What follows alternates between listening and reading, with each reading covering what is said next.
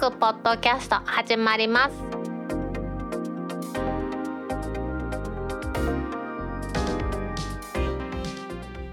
2021年4月2日タックポッドキャスト第137回目の始まりです。この番組は天王寺アップルクラブの大道とコメントのコーナーからはタックメンバーの北尾姫とお届けします。先週の第136回はですねいろいろとハプニングがありましたね。冒頭から6月とか言うてたりとかですね。あとはこの収録の時には全く予想もしなかった配信の遅延が起こったりとかですね。いやもう大変だったんですがそれはエンディングのコーナーで姫と一緒にお話したいと思います。今日は実はですね電気屋ウォーカーのコーヒーさんからお借りしたですね Zoom のポッドトラック P4 というポッドキャスト専用と言っていいぐらいの製品。これで今音を取っています。Zoom のページを見ますとですねコンパクトリーズナブルな価格で豊富な機能どこでも手軽にプロのクオリティのポッドキャスト収録が行えるポッドキャスタ待望のポータブルレコーダー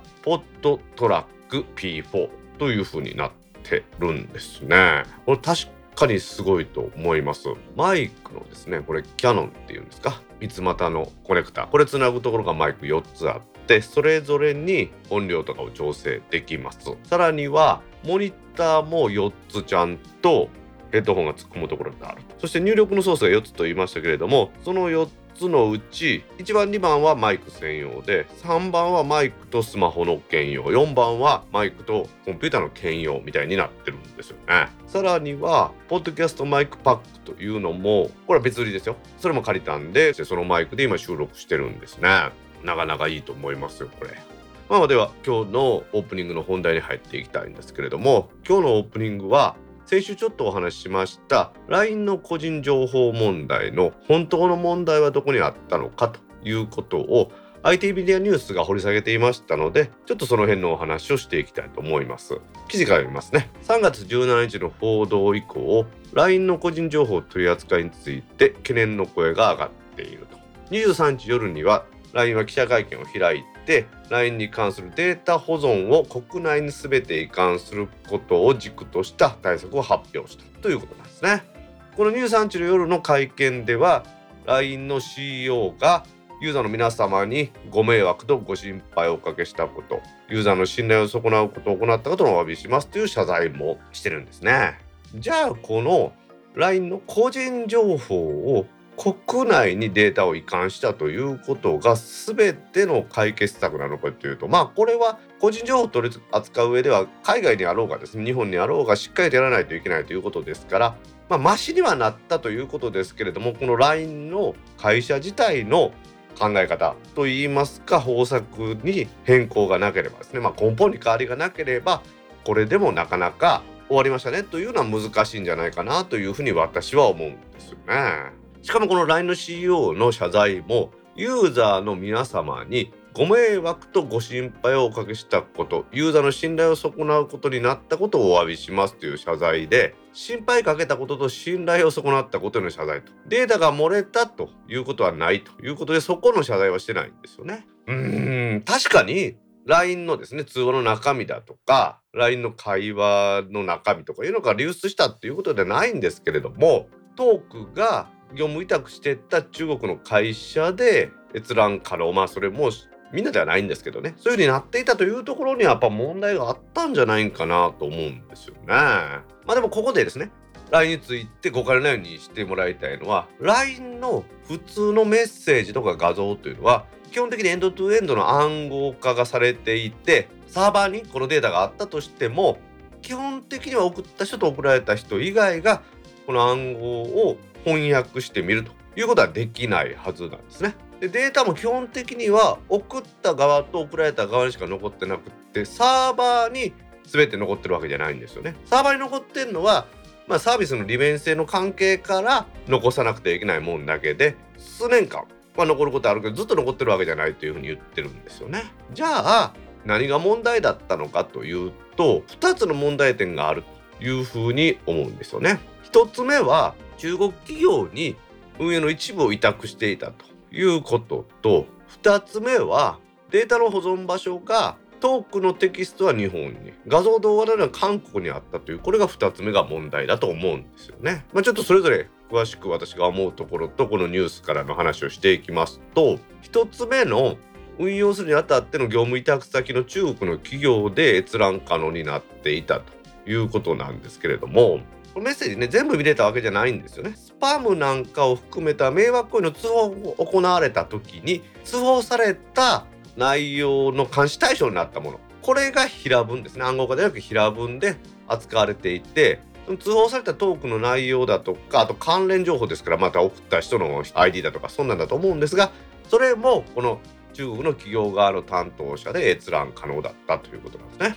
もちろんね先ほども言いましたデータにアクセスできたのは業務に必要な人で人数も極限していたようなんですけれどもやはりこれ中国企業であるということに問題があると思うんですよね。2017年に中国では中華人民共和国国家情報法というのが成立してるんですね。これの内容として一番有名なのは中国の政府が中国国内にあるサーバーのデータは求めたら見せなさい情報提供しなさいという義務を国民が負っているということなんですね。つまりは中国政府が見たいといえば見せなければならないということなんです。ですから中国にあるデータは中国政府が簡単にとは思わないんですけれども見ようと思えば自由に見えるということなんですよね。中国の企業で個人情報に関わる業務が行われたということはそういう点において見られたかどうかはまだ別として中国の政府から命令があれば見られる状況にあったということは間違いないんですよね。まあ、ここでもこの LINE の CEO は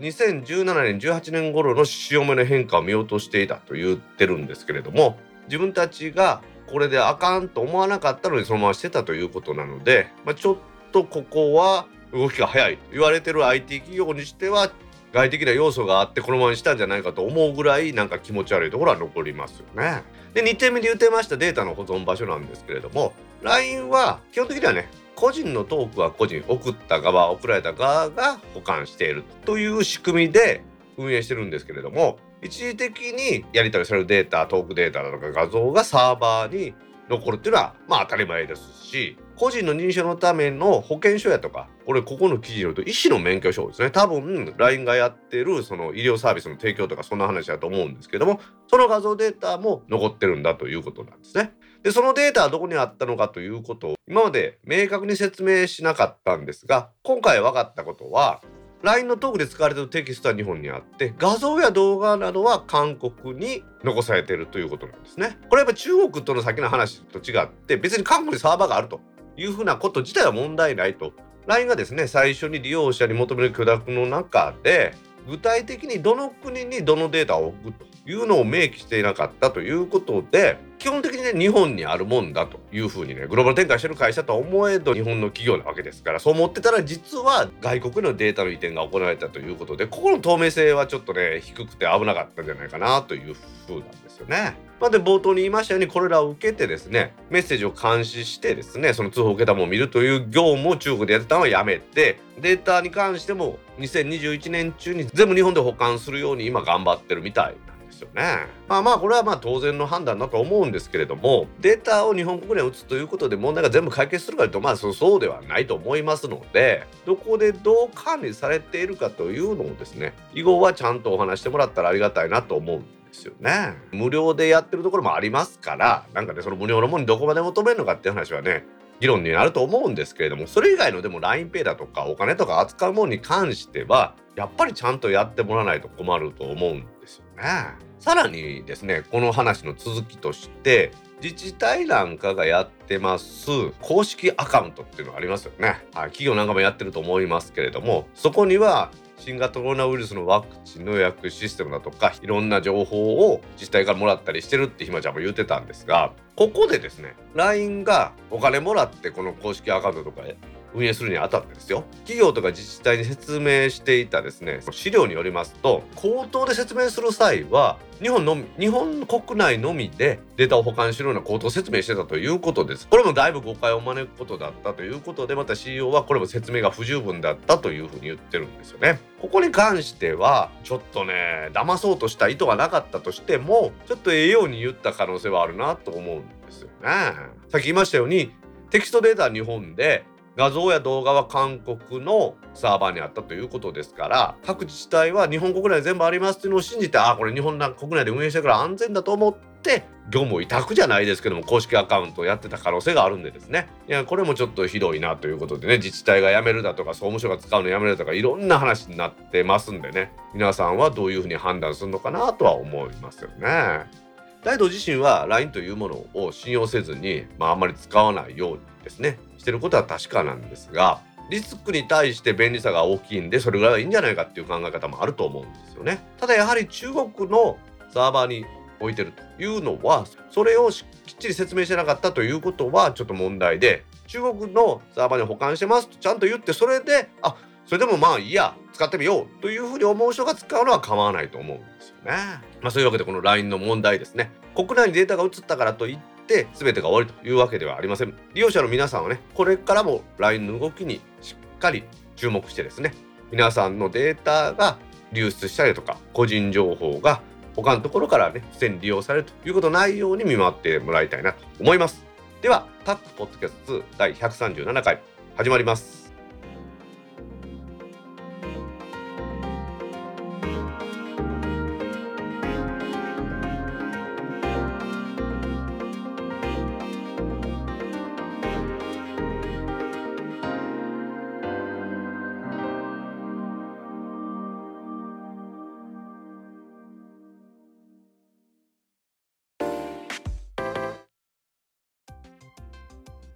ック公式ツイッターアカウントでリツイートした記事を紹介します。どこもアハモでギガ保勧誘、景標法違反か、おとり的に活用、組織的に店舗に手法指示、東洋経済オンラインからの記事です。NTT ドコモが3月26日に開始しましたオンラインプランの格安のプランと言えてます、このアハモですね。実はそのアハモを使って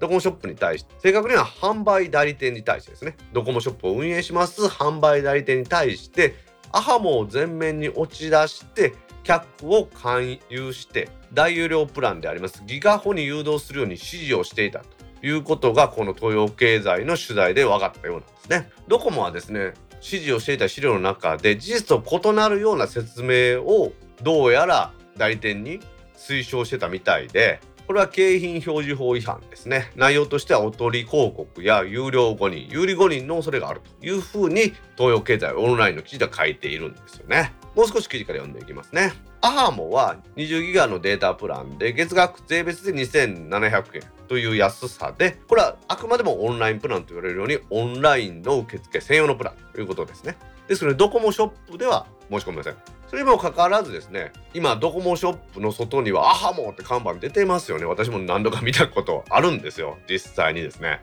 なんでこれアハモのね看板がドコモショップで上がってんのかなというのは我が天王寺アップルクラブのみんなで会員でですね情報交換します。 Slack の板にもですね盛んに上がってて何やろこれっていう話してたんですけれどもなんとですねドコモはですねこの手法をアハモフックというふうに社内で読んでやってるんですね。フックとは引っ掛けるためということなんですよ。具体的にどうやってやってるかというと、出張販売ですね。この出張販売っていうのは、ショップの近所の商業施設のイベントスペースとか、あの、商店街の一角を借りて机とか出して、ドコモって上り置いてやってるやつですよ。ドコモショップに来る人っていうのはもうドコモの契約者ですから、au だとか、ソフトバンクから客をぶんどろうと思ったらぶんどろうって言ったらあかんですね。契約変えてもらおうと思ったらドコモショップの中におったんではなかなか難しいので外に出ていくということでこの出張販売というのをやってるらしいんですけれどもこの出張販売の時にですねこのアハモフックっていうのをやってるそうですわ。これも記事の中から読みますとそのショッピングセンターなんかでドコモの人がですね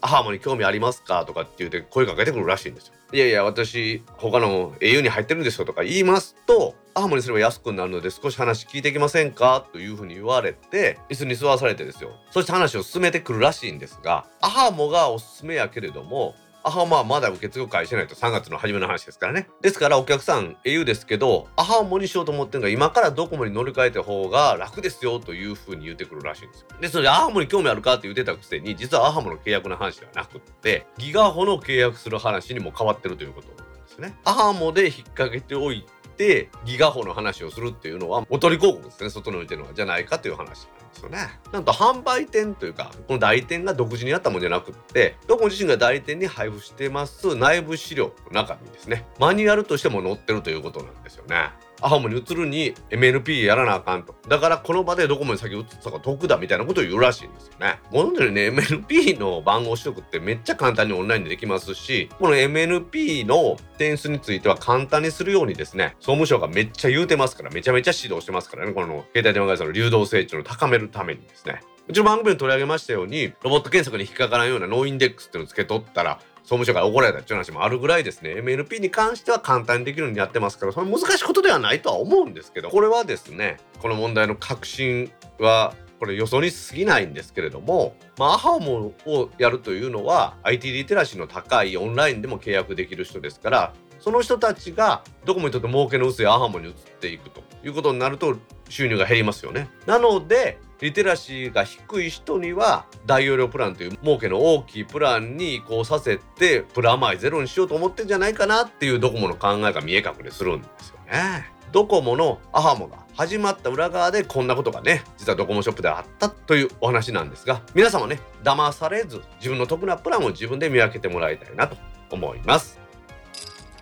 NTT 東日本がマイクロソフト Teams を利用しオフィスの電話番号で発着信が行えるサービスを4月26日に提供開始。テックランチジャパンからの記事です。NTT 東日本はマイクロソフト Teams をインストールしている PC やスマホを利用してオフィスの固定電話番号で発着信が行えるサービス光クラウド電話法マイクロソフト Teams を4月の26日から提供すると発表しましたこの説明資料を見ますとニューノーマル時代におけるテレワークを支援する NTT 東日本のソリューションっていうふうに書いてるんですがこの中に3つのね柱があるみたいでおまかせデータレス PC ということでこのレンタルパソコンを使うことによってクラウド上のデータにアクセスする。そしてパソコンにはデータが残ってないので紛失だとか盗難にあった時のリスクが少ないですよということだと思います。そして4月の8日の提供開始予定のコワークストレージ。社内のファイルサーバーと同じフォルダ構成で同じ権限設定ができるもの。これをクラウド上に作ってくれると。そしてさらにさらにですね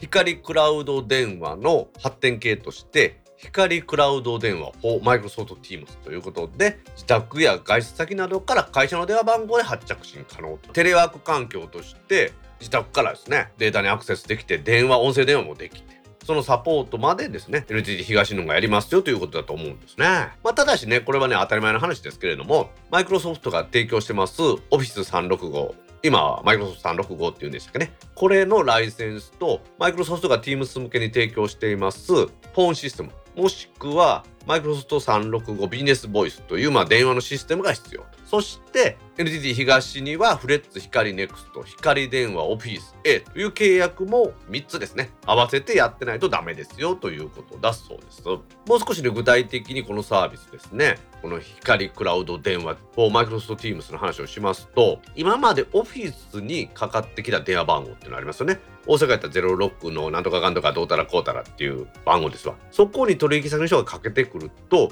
今までだったら卓上の電話がですねオフィスの卓上の電話がなったということでですがそうじゃなくてそれを Microsoft Teams の取りたい人のアカウントに紐付けておけば Teams で受けることが可能なんですよね。オフィスに出社しなくても逆もしかりで Teams から固定電話番号を使って発信もできるということなんですよね。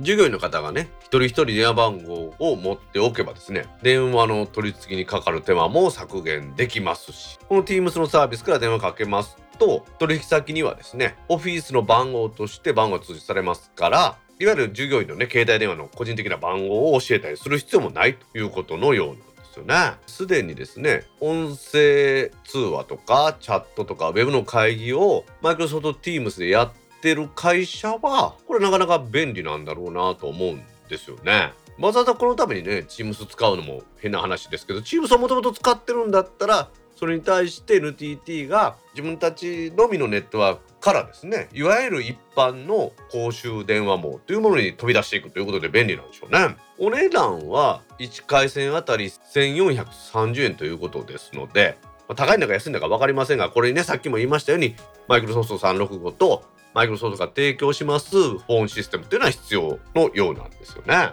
なんかすごい時代になってきましたね。昔は公衆網と専用網っていうのは接続禁止ということになってましたので例えば大きな会社が大阪の事業所と東京の事業所で内線でつなぐということはできても大阪の事業所から東京の事業所の電話オペレーターさんを呼び出して東京都内の会社に電話をするとかけてくれっていうことがダメだったんですよね。ですが今はそんなこともできてあとクラウドサービスいろいろしてもこんなこともできてしまう家のマイクロソフト Teams というコミュニケーションツールですねこれを使って会社の電話番号なりすますというのはおかしいんですけどからかけたことにするということができるんですもんねいやいやすごい時代になったなと思いますね NTT 東日本がマイクロソフト Teams 利用してですねオフィスの電話番号で発着信を行えるサービスを提供するというお話ね。これからね、こういうことはどんどん広がっていってですね、もう家なのかですね、オフィスなのか境目なんてなくなってくるのかなと思います。楽天優勢タッグに透けて見える楽天モバイルの賞味切れ感 IT メディアビジネスオンラインからの記事です。当番組でも先日取り上げましたように楽天と日本郵政の提携というのが発表されまして注目を集めています。この記事ではこの提携の背景にはどんな事情が隠れていって今後どういう展開になっていくのか展望になっていくのかということを書いてありました。まずは記事から読んでいきます今回の提携における公表された趣旨というものは楽天と日本郵政はすでに去年の12月に商品配送業務を軸として業務提携を発表しているので資本提携が変わることで環境より強固なものをしていくと。いうふうに発表してるんですね。資本提携については優勢側が一方的に楽天に出資するということで8.32%の持ち株比率になって筆頭株主になるそうです。しかし楽天から優勢側の出資はないということらしいですね。で楽天サイドとしては3つの話があってこの提携によって本業の EC 事業で優勢との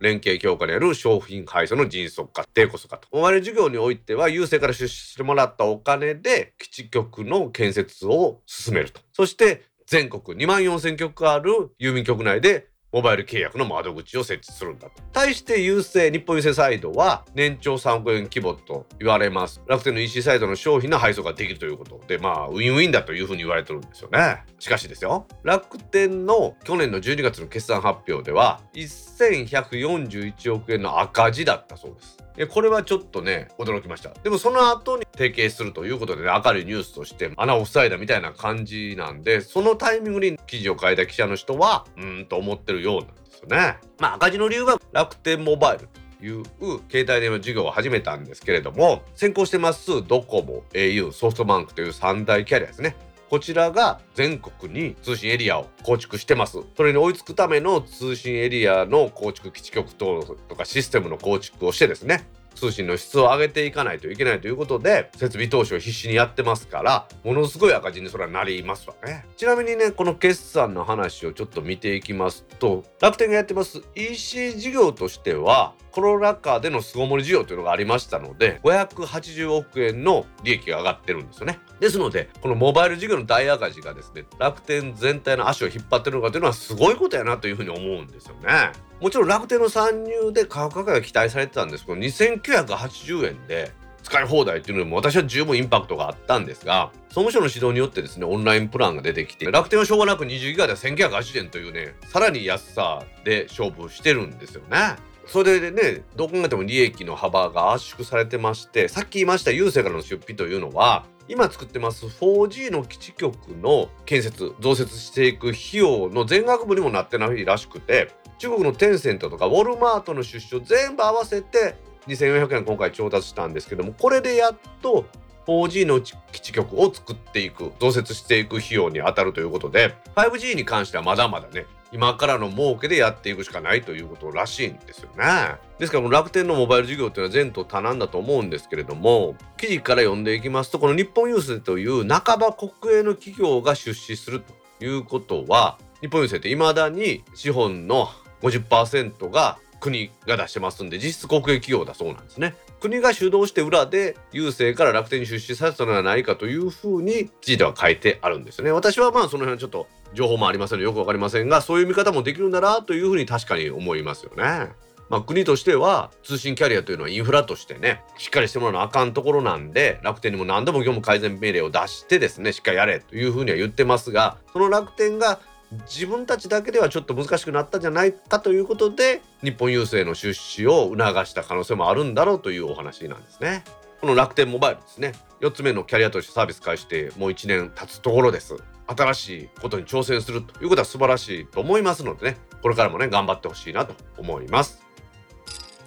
総務省ザ・シネマ 4K の放送事業認定を5月1日に取り消しエビウォッチからの記事です。総務省は3月26日に東北新社の子会社の東北新社メディアサービスが運営していますザ・シネマ 4K の衛星機関放送業務認定を5月1日付で取り消すというふうに発表しましたこれによりまして BS 放送のチャンネルとしてやってます雑誌ネマ 4K の放送サービスは4月30日の24時で終了になるんですね。で、総務大臣は会見でですね、東北新社に対して受信者への周知など必要な措置を取るように要請したということで総務省においてもこの認定した時のプロセスの審査が十分でなかったと考えていますということなんですね。これ2016年10月の申請の時から2017年の衛星機関放送業務の認定というね、まあ、放送局としてやってええよというような認定の受けた時に外資の比率が20%を超えてたんですけれども20%未満として申請して総務省が20%未満やからええよ放送法の規定要件満たしてるねということで1回はですね業務の認定を与えたんですがやっぱり精査するとダメだったということだそうです。記事に書いてあるちょっと条文読んでいきますと総務省は改めて取り消しの理由を認定の申請時及び認定時において機関放送を行おうとする認定の結核自由である認定当時の放送法第93条第1項第6号に現在は第7号にらしいんですけれどもこの規定ですね外国人等が議決権の5分の1以上を占めるものに該当していたために当該認定を取り消すというふうに言ってるんですね。東北支社としてはね計算方法が間違ってただけだということなんですがこの計算法についてはだいぶややこしいようです。うちの番組で前回これを紹介した時も20%というふうに言ってるんですがちょっと細かい規定があって基本的には20%を超えないようにという話したんですが今日はその基本的にはというお話をちょっとしていきたいです。これもややこしい話なんでちょっと説明がねうまくいかなかったら皆さん許していただきたいと思います。株式持ってる比率だけということであればフジテレビの親会社でありますフジメディアホールディングスとかですね日テレの親会社であります日本テレビホールディングスも富士メディアホールディングスは32.11%日テレの方は23.78%でこれ20%超えてるんじゃないかという指摘が報道からもね出てるんですよね。しかしですねこの割合というのは証券保管振替機構のデータからですね何パーセントの保有率というパーセンテージであって放送法で定められています議決権の比率ではないということで放送法には違反してないですね。ここのこの議決権の比率というのが東北新社の場合は20%をちょっと超えていたんですね。具体的にはどうやら20.75%だったということでちょっと超えてたんですよね。それをまあ計算間違ってたというんですが計算間違ってたというのもなんかねこの話見ていくとですねあなんとなくそういうことも起こるんだなと思っていや別に投資者の方持ってるわけじゃないですよそういうことも起こるんだなという感じでしたこれ出資の比率というのが20%ではなくって放送法の第116条で外国人等の議決権割合が全議決権の5分の1を超えたら結核中に該当するということなんですね。先ほど述べました富士と日テレの方はですね2017年の9月25日付で総務省が通達を出した外国人等の所有株式のうち株式名簿への名義書き換えを拒否した株式にかかる議決権を総議決権数算定の基礎から除外して外国人等の議決権割合を計上しているということなんです。つまりですね外国人とかが法則の株式を持っているうちの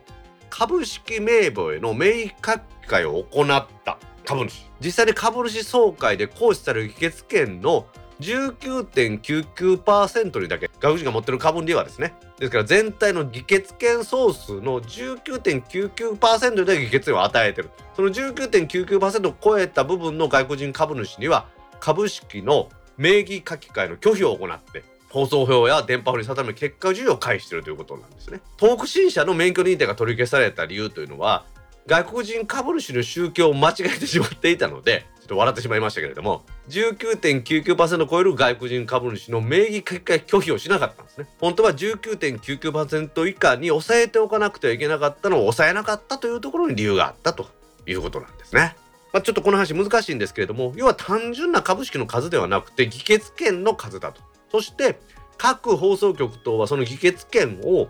19.99%以下にするために名義の掛け替えの拒否なんかを行ってるんだということがこの話だそうです。ですのでその拒否することをですね失敗していた東北新社は20.75%でしたっけ？ちょっと超えてしまっていたということは間違いないようなんですね。まあまあ東北新社はミスしたんですね。外国製の排除というのは放送というものはですね国民の財産であります公共の電波を使用していますので有限性がある電波ですねそして政治や文化社会に大きな影響力を与えます報道機関というものを運営してますからやっぱり災害などの情報で国民の保護なんかにもね大事なものですから外国の排除ということはこれからもね求められますしどこ国でもそのようにやってるということだと思うんですね。この東北新社の件ですね他にもまた出てくるんじゃないかなというところはあるんですけれどもどこの放送局もねミスのないようにしてもらいたいなと思います。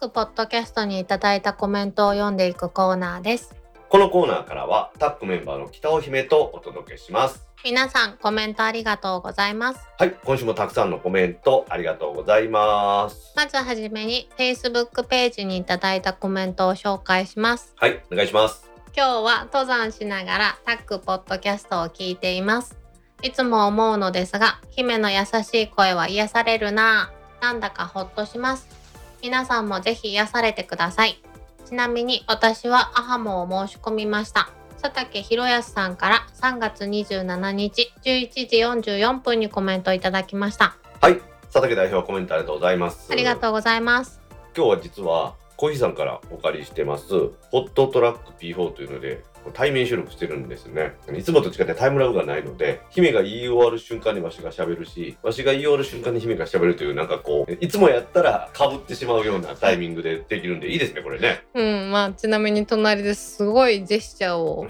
見ているっていうね。ジェスチャーそんなにいつも一人でやってんの？や。そんな動いてんの？やってるよ。びっくりしたわ。そう今日もコワーキングスペースで撮ってますけど見えてないからね。あの電話先でお辞儀してるおじさんみたい。姫の声癒されるっていうありがとうございます。優しい声やってありがとうございます。なんかこれいいね。このマイクの声私もちょっと優しい声やと感じるわあ。えー、マイクちゃうわ。今日はポッドトラック P4 でマイクですねちゃんと綺麗ないいマイクを使いましてさらには私も姫もモニターをつけてます。私はいやいやマイクやろ。インヤモニターなインヤモニタモニターか。モニターってどういうこーなんとかあの音を再現するっていうことに重点を置いてるらしいです、すごいね。結構遠いのにクリアだね。うん。このマイクすごいわ。姫の方のマイクは Zoom のポッドキャスト用のマイクとヘッドホンのセットのマイクですね。私の方は手話のマイクを使わせてもらってます。これもどちらもコーヒーさんからの借り物です。楽しんでます？え？これ収録長なるパターンやねこれなあ、やめとこう。佐竹さん本当コメントありがとうございました母もね申し込んだということですけど姫もね母も申し込むということですからまた佐竹さんいろいろと教えてくださいお願いします。はいというわけで佐竹代表コメントありがとうございましたありがとうございました。続きまして、ツイッターでハッシュタグ、タックキャストとタック宛てにツイートいただいた中から一部を紹介します。はいお願いしますいつも配信ありがとうございます。気長に待ちますので焦らずに、ひろふわさんから3月26日5時58分にツイートいただきました。はいひろさんコメントありがとうございますありがとうございます。これあの今回配信をねかなり10時間ほど遅延したというお話なんですねはい。これはあの編集する意思があるのにできなかったという初めてのケースです。今までも配信遅延しましたけどそれはもうもう今日編集はできませんって言って遅延したんですけれども今回は編集をするつもりだったのに編集できなかったという話ですね。これあのエンディングでたっぷり話しますんで。あの違う言い訳もちょっと面白いねんけど、うん。ずっと動いてるよね、動いてるってどういうこと？手がもうずっと両手が常に動いてる。喋るたびに。いやわしは ゴーポーズやから今。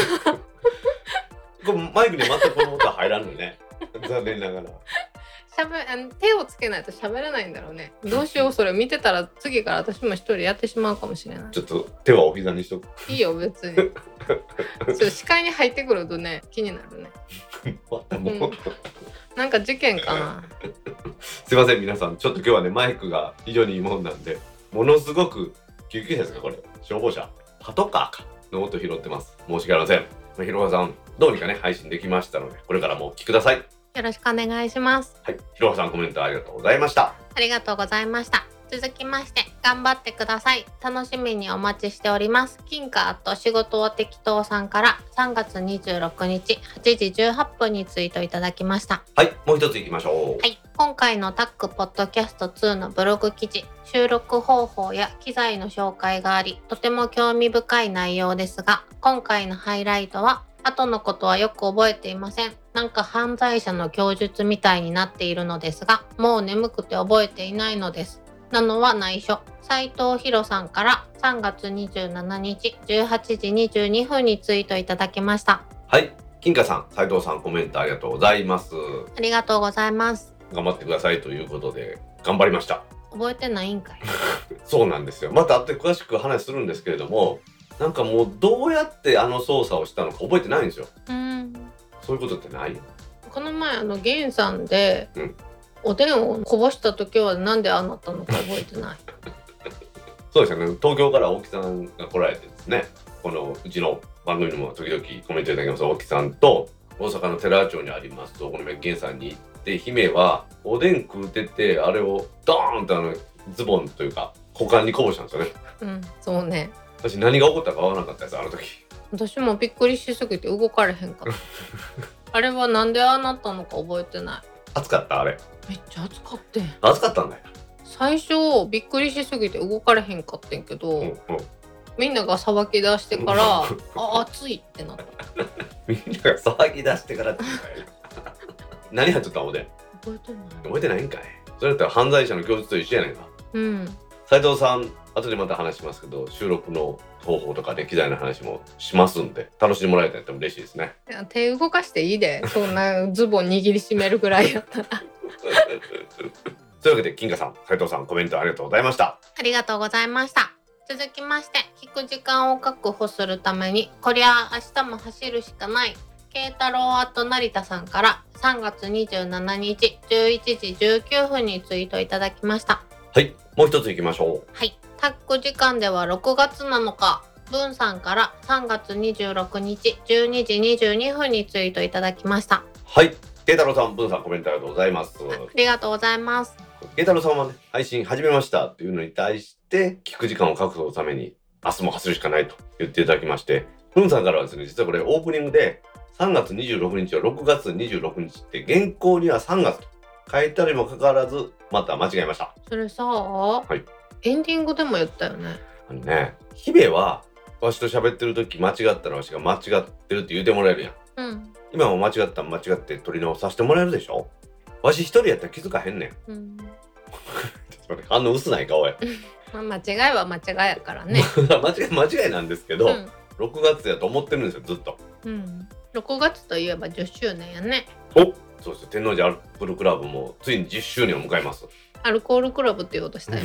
言うても言おうと思ってません。思ってません。それから天満アルコールクラブってあったね。あれも略してタックやな。へえ。天満の駅からちょっと離れたところにあったわ。へーいえそんな話してんじゃん慶太郎さんと文さんの話ちょっとうん。いお願いしますよ。や、つい軽トラ、け軽トラさんじゃうわ。慶太郎さんのうん。健康に寄与できて光栄ですね。うん。そうね。うちの番組60分がちょうどいいんじゃない？走るのにはね。2日に分けて聞きたいよね、そうやったらね。なんで？5キロ5キロでね。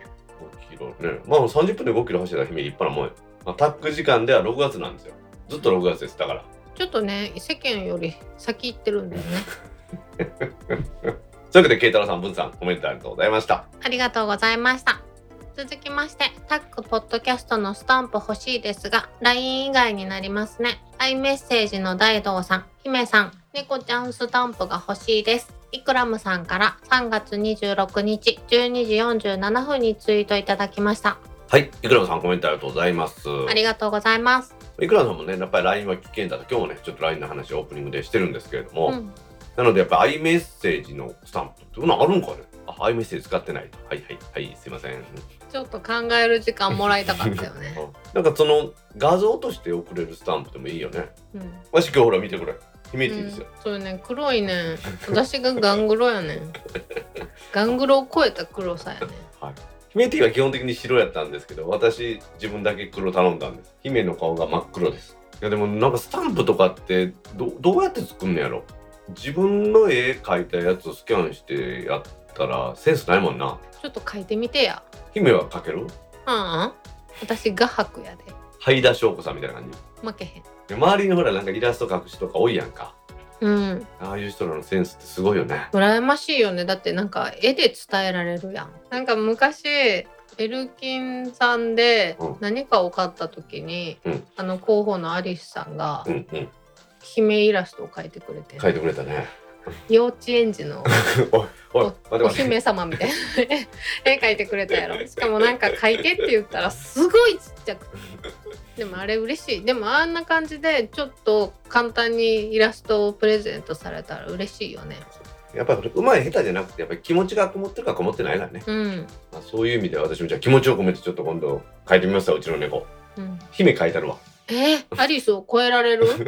超えれる超えれる。超えれる皆さんご期待ください。はい。というわけでイグラさんコメントありがとうございました。ありがとうございました。続きまして、まだニュースパートまでしか聞いてませんが、猫様へのどうしたのが聞けたので満足しています。M 坊主さんから3月27日22時44分にツイートいただきました。はい MO さんコメントありがとうございますありがとうございます。ニュースパートまででですけどね今回はなんか邪魔されてですね今回はじゃないやろ今回もか「ん出したの?」って「ん出した?」って言ってで優しい声で抱き上げて外に出すっていうのをいつもの作戦でやってますう。作戦で入れたんや。で切られへんかったんですよ喋ってるとこにニャーが入ってしまったうーん。もう一回喋ったらいいね。で猫をのけて帰ってきて言うたことと前とのつながりができてなかったからそこ入れたんやうん。わしだっていろいろ頑張っとんねん頑張ってないとは言ってないよ。なんか今日えらい絡みますね絡みづらいですね今え、そっくりそのまま返すけど。日 なんかすいませんでしたいいえ。もうちょっと頑張ります頑張れ。エンボーズさんね嬉しいですね聞いてくれてるっていうのねはい。うちの番組はニュースまで聞いたら、まあ、あとはもう雑談ですからお、これからも配信頑張っていきますんでねエンボーズさんまた聞いてくださいお願いします。エンボーズさんコメントありがとうございましたありがとうございました。続きまして、もともとドコモだったので、プラン変更問題なくできました。早いですよ。テッカマンさんから3月26日18時23分にツイートいただきました。はいテッカマンさんコメントありがとうございますありがとうございます。テッカマンさんはアハモに乗り換えたということで。もともとドコモだったので MNP せずにプラン変更で済んで問題なくできましたよということでしたお、じゃあ私も楽だね。うん私なんかの方がだから大変なんかなと思いますけど IIJ も4月になったら MNP の点数の手数料ですねこれタダになるのでうん。4月になったらやろうと思ってるんですよほでもやっぱりあもう早いみたいですねう。へえ。でも実は iOS の14.5ですかねそれで 5G がデュアル SIM でも使えるようになるっていうのとそれと同時にやりたいなと思ってるんで早く14.5になってもらいたいんですよね。って言ってたらこれ配信のタイミングはもうすでに14.5になってたりするよねいつものパターンでいくとあるあるやな。大道現象やな。これもな。あでもねちょっとニュースのコーナーで言ってるんですけどドコモは au とかソフトバンクの人をアハモに入れるにあたって先にギガホンに契約させるとかいうのやってるらしいよなんかいけないことをやってるらしいよ まあでもそれだけ必死ってことよね。まあ、そうねやっぱこのテッカマンさんが書いてくれてるようにドコモからドコモじゃないですかアハモやったらうん。ら au からドコモつまりアハモにするよりは簡単ということでまあ、そういう口車で先にギガホとか契約させてるらしいよ。うーんでまあでもそれでその方がええ人もおるんでしょうけどねそのデータが無制限の方がいいっていう人もおるじゃないですか。うんなのでまあ全部が全部おかしいっていうわけじゃないんですけどアハーモンに入るように声かけてギガホ契約させるのはやっぱおかしいんじゃないかと。だって店頭でアハーモン契約できないですからね大体。まあそういう話は出てるみたいですね。まあ姫もアハーモンにプラン変更するの手伝いますんで。対応したらねあーピクセル5か。うんまあそうやんな。まあそれもまあ見極めながらやっていきましょう。はいはい。というわけで、テッカマンさん、またね、アハモについて教えてください。お願いしますテッカマンさん、コメントありがとうございました。ありがとうございました続きましてドラえもんも動力源は小型原子炉ですねガンダムは小型の核融合炉個人的にはスターリングエンジンがもっと活躍できる場面が欲しいところですサトル酒井さんから3月27日8時27分にツイートいただきましたはい、酒井さん、コメントありがとうございます。ありがとうございますドラえもんも原子炉やったよね。ねガンダムもまあ核融合炉ですから原子炉やったんですね。うーんまあ、みんな原子燃料を燃料とするこの動力源っていうのが燃料を継ぎ足したりもしなくていいからいいってことなんでしょうね。うんうん。飛行機とかって空港着いた瞬間燃料補給するじゃないですか。結構な時間かけてねそうそうそうそうそうそう。ですのでそういうのと違って燃料補給をしなくていいっていうなるとこうやっぱり原子炉になってしまうんでしょうね。最先端な原動力だったのもあるんじゃないの？うん動力源かまあ当時はね。うんだからもうあれなんちゃう？新しいガンダムとかは何じゃ？この装甲の外側にみんなあの太陽光パネルが貼ったんじゃん。ダサいな デザイン性も考えてほしい。電気っていうのも安定して供給してもらうとねこの番組でよく取り上げるんですけど携帯電話のっていうのもやっぱりインフラじゃないですか。もう今となっては、うん。なくてはならないもんでしょ、うん。災害時にね電話したりあとは情報収集したり。それの元はみんな電気ですから。うん。電気のこの安定供給できるということが大事だと思いますから。そういう意味ではそのねエネルギー問題もなんか解決法ないですかね、まあ、スターリングエンジンの話が出てますけれども一応実用化するためにいろいろ頑張ってるんですけどそれもやっぱ難しいみたいですからね、うーん。人間が自転車こぐ方がいいんじゃない？頑張れ大道さん。自転車こいでもね大して電気発電できないんですよ。そう考えるとあの車なんかはね車でエンジンかけたらヘッドライトもつくし中で音楽もかけれるじゃないですか。うん。あれもなんかすごいなと思いますね。うん。というわけで酒井さんコメントありがとうございました。ありがとうございました続きましてタックポッドキャストを聞きながら LINE について考えてみましたがバイトのシフトも LINE ですし宅急便の配達お知らせも LINE ですし県から1回1日県から1日1回来るコロナ情報も LINE ですし仕事の勤怠連絡も LINE ですし市内の防災無線のテキストも LINE で受け取ってます。なので今更変えようがないのが現実ですがひまちゃんから3月27日8時31分にツイートいただきました。はい。ひまちゃんコメントありがとうございます。ありがとうございます。そっかそうなんよね。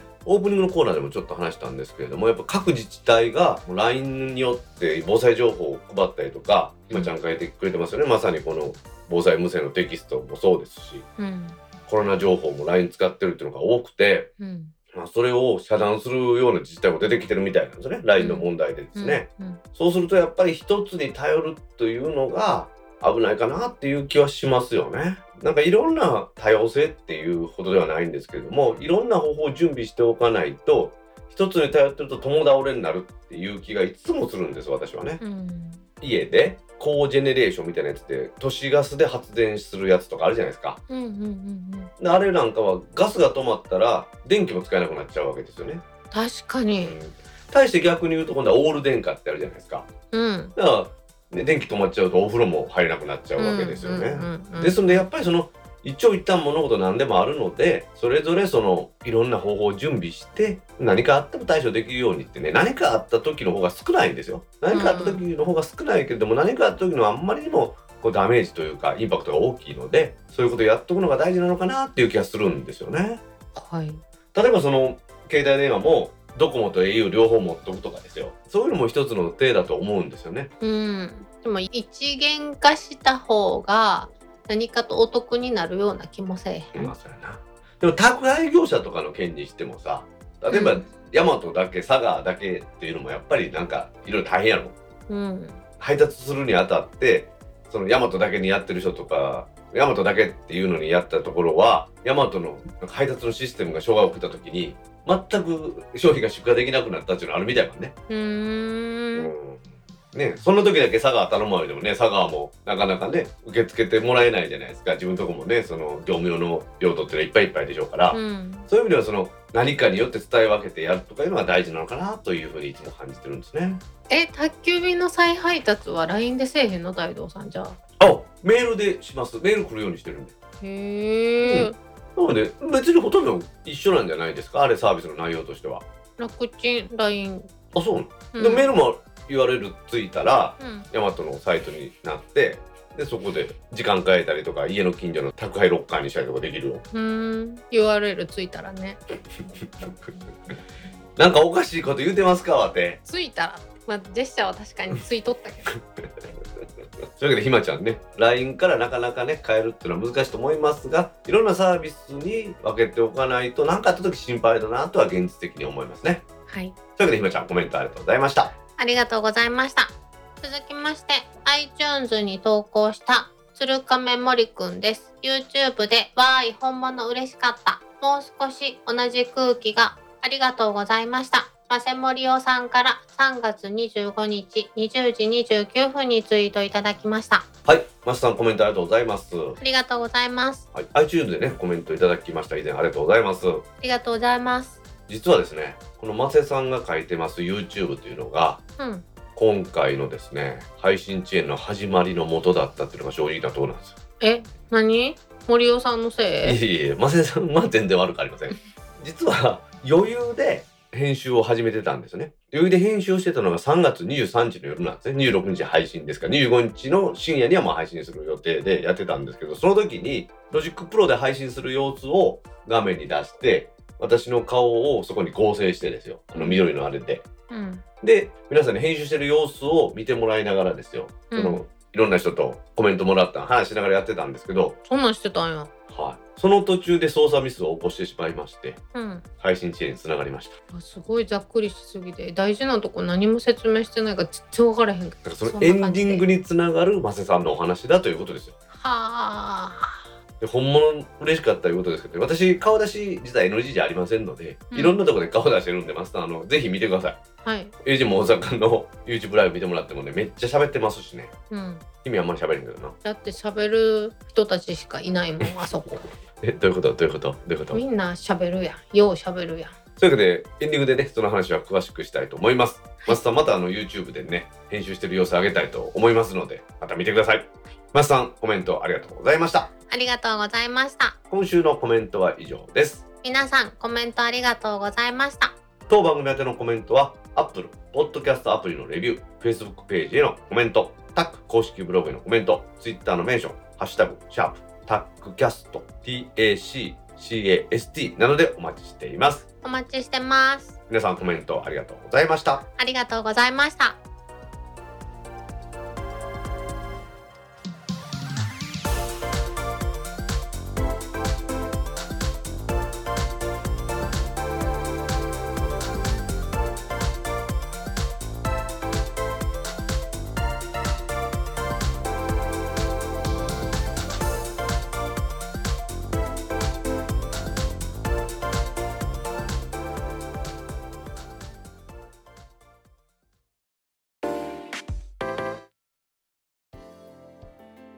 ポッドキャスト2第137回もエンディングを迎えました。はーい今回はですね、第136回の配信遅延の顛末のお話をしたいと思います。はいあのブログに書いてますんでね、ぜひ天王寺アップルクラブで検索して皆さんも見てください。バードプレスの方のブログに書いてます。今回ですね、3月26日配信の第136回ですね。いつもは0時に配信するところを午前の10時ぐらいっていう配信遅延となってしまいました。はいまずは番組の配信を楽しみにしていただいている皆さんにはですね、大変ご迷惑ご心配をおかけしましたことをお詫びしたいと思います。ごめんなさいまあ、この番組もね、ずっと定期配信やってますんで、大道のお仕事とか、姫のね、お仕事とかの関係で、配信を休んだことも何度もありますしね。で、編集ミスったりして、まあ、配信を支援したってことはあるんですけれども、今回は編集をする気があるのに、編集ができなくなってしまって、配信チェーンとなると今までとは全く違うパターンだったんですよね。はい。配信チェーンの主な原因というのは今日もね私 Mac2 台持ってきてコワーキングスペースでやってます私の方はメインのインテル Mac の MacBook Pro の方そして姫に見てもらってるのは M1 の MacBook Air なんですけど、うんインテルの方の MacBook Pro でいつも編集してるんですがこれずーっと語りのままやったんですねうん。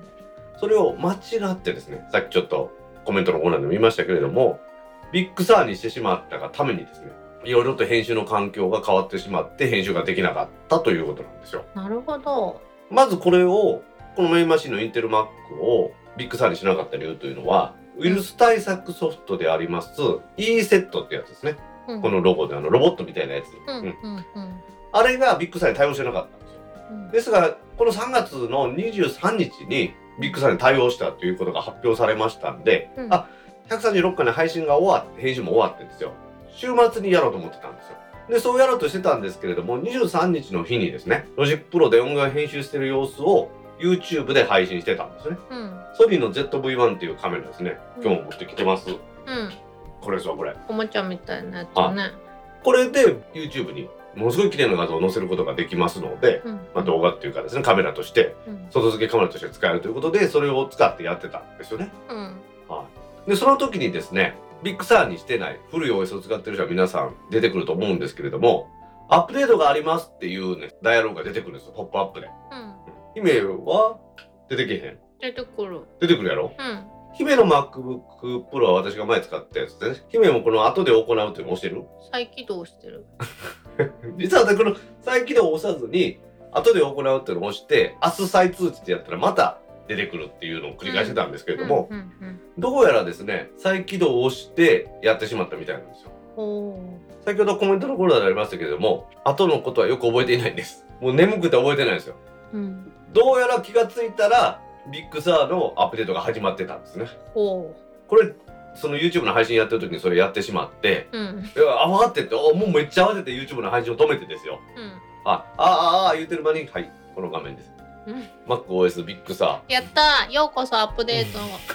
ー っていう風になりました。はい。でこのアップデートやってる時まあとりあえず使えませんからうん。サブマシンの M1 の方の MacBook Air ですね今姫が触ってる方。うん。これで編集をしたんですけれどもうちの番組っていうのは H1N っていうこの Zoom のハンディレコーダーですね、うん。今日は Zoom のポットトラック P4 で一緒に撮ってますけれども、うん。普段は H1N 姫のお家で使ってもらう、うん。私も家で使ってる。その間をスカイプで結んであたかも一緒に話してるようにしてやってうん。姫から H1N の音源を送ってもらって、うん。私の方でそれを合成するっていうのをやってるんですね。うん。その前にどうしても H1N でもまあこの P4 でも一緒なんですけどうん。あまりに感度が良くてこういう服触ったこの雑音が入ったりとかですね、猫のね声とかそんなのが入ってしまうんですけどもそれをまあ消したりしてであとはこうやって息吸ったりとか息吹いたりするのが入ったりだとか、そういうのをきれいに消すっていう作業を先やってるんですけども、うんその作業までは終わってたんですよでその作業までは終わってたんであとは切り張りしてうん。いらん部分切ったりカットやカットやよく言ってる部分ですね切ったりとか、うん私が喋ってるいいところ切るやつやろ。あとは話が前後おかしかったりしたら前後入れ替えたりとか、うんそういうのをやるだけになってたのでうん。M1 の方でも特に問題なくできる状態だったんですよね。はい。さらには今日も持ってきてますけれども、このサンディスクのうん外付け SSD がめっちゃ速いんですよ。へえ。だから外付け SD なんやこれ。あ、そうなんですよ。メインのこの編集するLogic Pro のファイルっていうのは大体20ギガぐらいあるんですけど、うん。20ギガ送ろうと思ったら大変なんですけど、うんこのサンディスクのやつの USB3 接続やったら1分もかからないうちにパッとここに入るんですよ。へえ。なのでこの間のデータやり取りするのはこの SS に入れて向こうの Mac に行ったり来たりよくしてるんでそこは全然問題なくやってたんですよね。うん。でこのなんでこの M1Mac で編集ができないかというとうん。私が Logic Pro で使ってますプラグインそのいくつかが M1Mac には対応してないっていうのがあるんですよ。へえ。でそれこの問題ちょっとややこしくて M1Mac は姫も持ってると思いますけど、うんもうすでに Big Surじゃないですか。うん。なのでビッグサーと M1 っていうの両方揃ってしまうとうん。結構使えないものが多いんですよ。へえ。で私のこっちはインテル Mac で Catalina やったら全然 OK やったけども、インテル Mac に Big Sur を入れたらちょっと不具合が出るっていうのがあるんですよね。うん。うん。なので今のところ M1 のビッグサーでは編集環境がちゃんと整わない。うんでインテル Mac の Big Sur だったら対応さえすれば整うっていう感じなんですよね。うん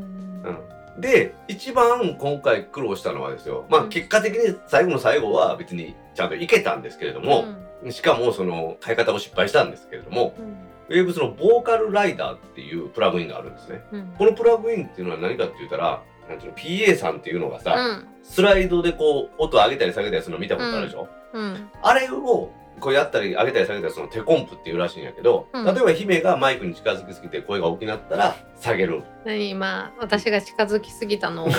そういうことじゃな遠くて。回しに？いやそういうことじゃなくて。近づきすぎたら下げてうん今度は遠くなって声が小さくなったら上げるっていう作業をね人がやってるんですよね、メーター見ながら。うんうん。それを自動化するプラグインなんですよ。へえすごい。すごいでしょ？うん。だこれを使う以前っていうのは声が大きくなったり小さくなったりして聞きにくいポッドキャストになってしまいがちだったんですけれどもうん。どうしても同じ声でずっと喋ることは不可能ですしこのマイクの距離もずっと一緒にそんなん無理じゃないですか。うん。まあプロの人はなんかできるらしいんですけど私はアマチュアなのでそれができないのでこのウェーブスのボーカルライダーっていうのを使うことによってそこをテコンプでやるところをきれいに機械でやってもらってるんです。すごいでしょこれ。うん。でこれが私はバージョン10やったんですけれども、うん。バージョン12じゃないと Big Sur に対応していないっていうことが書いてあったんですよ、うーん。なので私は一か八かようやらんで怖かったんでこのバージョン10を買おうと思ったんですけれども本当はですよライセンスをちゃんと管理するソフトがあってそこからバージョン10からバージョン12ってアップデートってやったらめちゃめちゃ安く買える予定だったんですよ。へえ私それを実は知らなかった実は後から知って見てみたらうん。16ドルちょっとで買えるしうん。なんとあっという間にバージョンアップするんですけど、うん。それを知らなかったので私バージョン12を買い直そうと思ったんですよ。で Amazon で買うとちょっと安かったんですよ。5000円ちょっとやったんですよ、でしかしいつも買ってますメディアインテグレーションっていうところの代店から買うとうん。8800円やったんですよね。うん。まあでもしゃあないかと。もともとこれ定価が3万3000円らしいんですよ。はあ。これを、まあ、安いかまあ8800円でもいいかと思って買ったんですよね。うん。過去にここから買った時 iZotope の RX8 って覚えてます？エイジも大阪でうん。わざわざこうやってノイズ消すんですよって言ってうん。やってくれたプラグインあったじゃないですか。うん。あれを買った時は購入をしたらクレジットカードでやってますから購入、はいできましたっていうメールの中にうん。シリアル番号が書いてあって、うん。でそのシリアル番号を入れたらすぐ使える状態だったんですよね、うん。で今回もそれを期待して購入後すぐメールが来たんですよ。だから購入の確認メールだけでうん。なんでシリアルナンバーけえへんのと思ってよくもう一回サイト見てみたらご入金から2営業日以内にメールにてお届けで。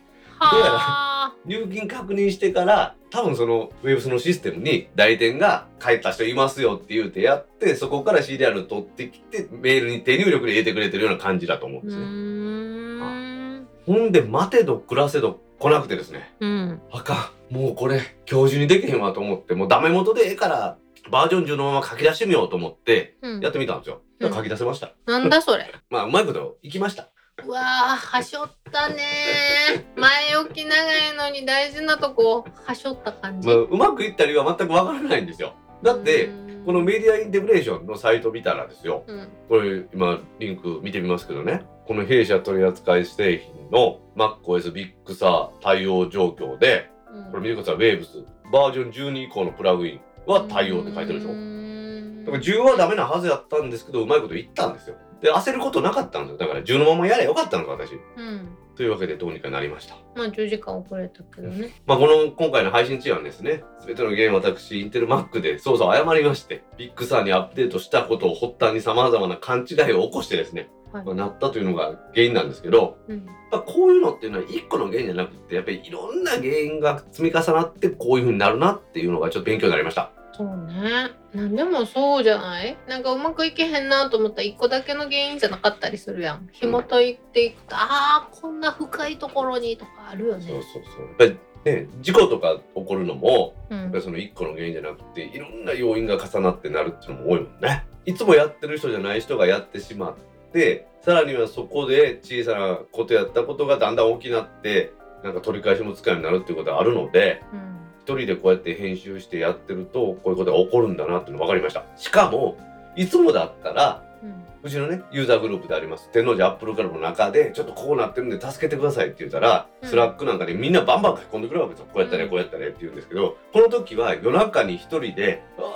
ーってなってたんですよね。うん